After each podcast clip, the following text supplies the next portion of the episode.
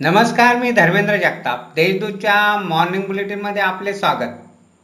आज तेवीस एप्रिल ऐकूया धुळे जिल्ह्यातील काही ठळक घडामोडी.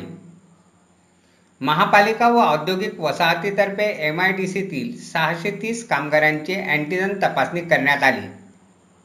या तपासणीत तीन पॉझिटिव्ह रुग्ण आढळून आले. त्यांना महापालिकेच्या कोविड सेंटरमध्ये दाखल करण्यात आले आहे.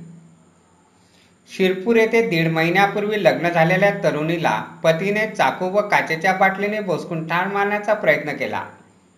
या हल्ल्यात तरुणी गंभीर जखमी झाली. तिला उपचारासाठी रुग्णालयात दाखल करण्यात आले. नजराना खान असे जखमी तरुणीचे नाव आहे.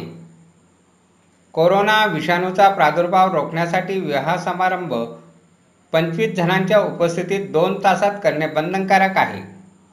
या आदेशाचे पालन न करणाऱ्या कुटुंबाला पन्नास हजाराचा दंड केला जाईल व संबंधित हॉल समारंभ स्थळ सील केले जाईल असे निर्देश जिल्हाधिकाऱ्यांनी दिले आहेत. लॉकडाऊनमुळे संध्याकाळी दूध विक्रीला बंदी घातली आहे. यामुळे ग्रामीण भागातील शेतकऱ्यांचे आर्थिक नुकसान होत आहे. त्यामुळे विक्री व पोहोच करण्यासाठी लॉकडाऊन नियमातून सूट द्यावी अशी मागणी आमदार कुणाल पाटील यांनी केली आहे. लॉकडाऊन काळात रात्री चौकांमध्ये होणारी गर्दी कमी करावी तसेच दुपारी आणि सायंकाळी रस्त्यावर कॉलनीच्या मैदानांवर क्रिकेट खेळणे बंद केले नाही तर पोलीस कारवाईला सामोरे जावे लागेल.